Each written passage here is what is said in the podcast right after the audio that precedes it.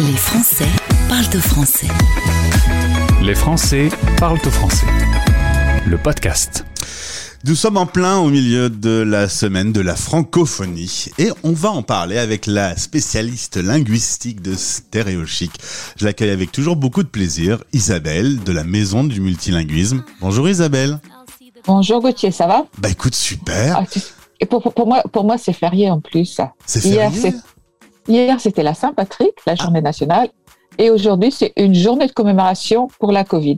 On rappelle que tu es à Carrigaline, c'est euh, au sud de l'Irlande. Tu partages ton Ouais. temps entre le nord de la France et le sud de l'Irlande. Euh, Voilà, donc l'Irlande qui a fêté dignement euh, cette Saint-Patrick. Exactement hier, en couleur verte. Si t'aimes pas le vert, c'est pas, c'est pas ton jour. Et J'ai Mais entendu qu'en Irlande, le, le jaune et le bleu euh, avaient euh, parfois remplacé le vert de la Saint-Patrick.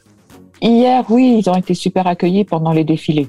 Donc voilà. Et puis bon, ça donnait un peu de baume au cœur aux enfants de voir quelque chose de plus gai Un peu ce positif. qu'ils avaient ouais. vécu en, en Ukraine. On est Donc bien ça fait du bien. Euh, tu es donc euh, spécialiste du multilinguisme et il faut évidemment que sur l'antenne de la radio des Français dans le monde, on parle de cette semaine de la francophonie. Elle a commencé le 12, elle finit le 20. L'honneur est sauf, on en aura parlé à temps grâce à toi. Euh, D'abord, est-ce que tu peux, tu peux nous rappeler ce qu'est la francophonie, qu'on soit clair? Alors, la francophonie, je pense que c'est en fait c'est l'ensemble de toutes les personnes, euh, qu'elles soient morales ou physiques, c'est-à-dire les associations, les personnes comme toi ou moi, euh, les pays qui ont le français comme langue maternelle, comme langue première. Donc aussi ce que ce qu'on appelle aussi la langue de socialisation, la langue du travail, la langue de l'enseignement. Donc ça c'est l'ensemble de tous ces c'est ce groupe de personnes qui parlent le français en premier avant une autre langue. La fameuse langue de Molière. Bon. Exactement. Et puis de là est née en 1970 euh, l'Organisation euh, internationale de la francophonie qui rassemble tous les pays francophones, mais aussi les pays, des pays non francophones qui ont un attachement très très fort à la langue française et qui, euh, qui travaillent donc, pour la paix, les droits de l'homme, etc. Donc c'est très très important. Voilà. Et puis il y a aussi une agence universitaire de la francophonie qui permet aux universitaires francophones, francophiles, de partager leur savoir en français. Est-ce que tu as quelques chiffres sur le nombre de euh, personnes qui dans le monde parlent euh, le français? Ah oui, alors euh, sur le, le- les derniers chiffres de l'Observatoire euh, de la langue française, parce qu'il y a un observatoire, c'est incroyable quand même, on serait 321 millions de locuteurs. Alors ça date de s- 2022, donc les chiffres sont tout tout récents. Et, euh, et donc c'est super. Alors pourquoi j'ai- 321 millions de français francophones, pas de français, de francophones. Pourquoi j'ai lu des articles qui disaient que notre influence, elle baissait, alors que toi, tu as tendance à, à me dire aujourd'hui que euh, euh, la francophonie se porte bien?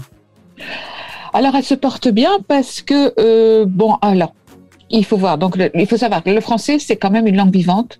C'est une langue qui évolue, qui bouge et qui s'adapte avec son époque, euh, dans laquelle des mots anglais euh, et autres sont rentrés. Mais aussi, il faut vrai. pas oublier qu'il y a des mots arabes comme café. D'accord? Que ferions-on Que ferions-nous sans le café, qui est un mot arabe? C'est ouais. Le café, c'est un mot arabe. Voilà. Donc, il faut pas oublier qu'il n'y a pas que l'anglais qui rentré euh, dans le français. Donc, c'est une langue qui bouge, qui évolue. Et puis, en fait, à un moment, elle était la langue des diplomates. Et euh, elle, malheureusement, l'anglais a, a pris le dessus sur la langue de, de la diplomatie, mais elle n'a pas perdu son prestige. C'est une des langues qui est, payée- qui est parlée sur les cinq continents, alors que les autres, qui sont, euh, qui sont par exemple le mandarin, l'arabe euh, ou l'espagnol, ne sont pas parlés sur les cinq continents. L'anglais, si, c'est autre chose. Euh, elle est la cinquième langue au monde. Donc, donc après, donc ces langues que je mentionnais, donc le mandarin, l'anglais, l'espagnol, l'arabe, le français est la cinquième langue, la seule avec l'anglais à être parlée sur les cinq continents, et elle est la deuxième langue la plus apprise en deuxième langue, euh, en langue étrangère à l'étranger, bon, sauf en Europe. Et puis sur l'internet, c'est la quatrième langue sur euh, sur l'univers du numérique. Elle est incontournable. Donc euh, elle est là. Moi, j'ai eu l'occasion d'aller euh, en Russie, euh, à Moscou notamment, euh, quelques quelques années après la la chute du communisme. Et là-bas, l'anglais, pas question d'en parler. Et dans le métro, Non. tout ça, il y avait beaucoup de panneaux qui étaient en français. En français. Hmm. Voilà. Donc en fait, en fait, c'est- c'est c'est une langue qui est considérée comme une langue de prestige euh, que parfois les gens euh, trouvent difficile à, à- à apprendre et donc euh, l'évitent. Et puis il y a malheureusement aussi beaucoup d'Européens qui pensent que bon l'anglais c'est mieux que tout le monde, mais bon ça c'est une autre histoire. Il y avait les JO aussi, les JO qui parlent en français, euh, on entend Eh ben, les, c'est, c'est, ce sont des, c'est la langue, les, lang- les langues officielles des, gens- des- de beaucoup d'organismes internationaux, dont les, dont les JO, oui. Pourquoi on a fait une semaine dédiée à la langue française et à la francophonie? Alors, en fait, c'est pour célébrer le français. Pourquoi ne pas célébrer notre langue et puis euh, dire qu'elle existe et puis célébrer son français et sa diversité, c'est-à-dire qu'il y a le français en France, le français en Belgique, le français au Québec, le français en Afrique, le français en Suisse. Tout le monde a, a des façons différentes de, de parler le français, d'utiliser les mots, etc. C'est le rendez-vous des amoureux de la France. Non, pas, pardon, des amoureux de la langue française, tant Ouais. en France qu'à l'étranger. Faut faire attention à ce qu'on dit. et puis tous les ans, cette année, c'est quand même la 27e édition de la semaine de la francophonie, donc c'est pas tout nouveau. Et puis tous les ans, il y a un thème. Et cette année, c'est euh, ça détonne. Dans le sens tu étonnes, ça étonne. Et donc on demande à tous les francophones de, travailler sur, enfin de travailler, de proposer des, activités, euh, des événements sur ce thème. Et en même temps, il y a ce qui s'appelle 10 mois 10 mots, qui, euh, qui se déroule aussi en ce moment, qui est aussi sur ce thème. Donc, euh, les écoliers, etc., peuvent proposer ça. Et puis, c'est aussi l'occasion de faire vivre la francophonie sur les cinq continents.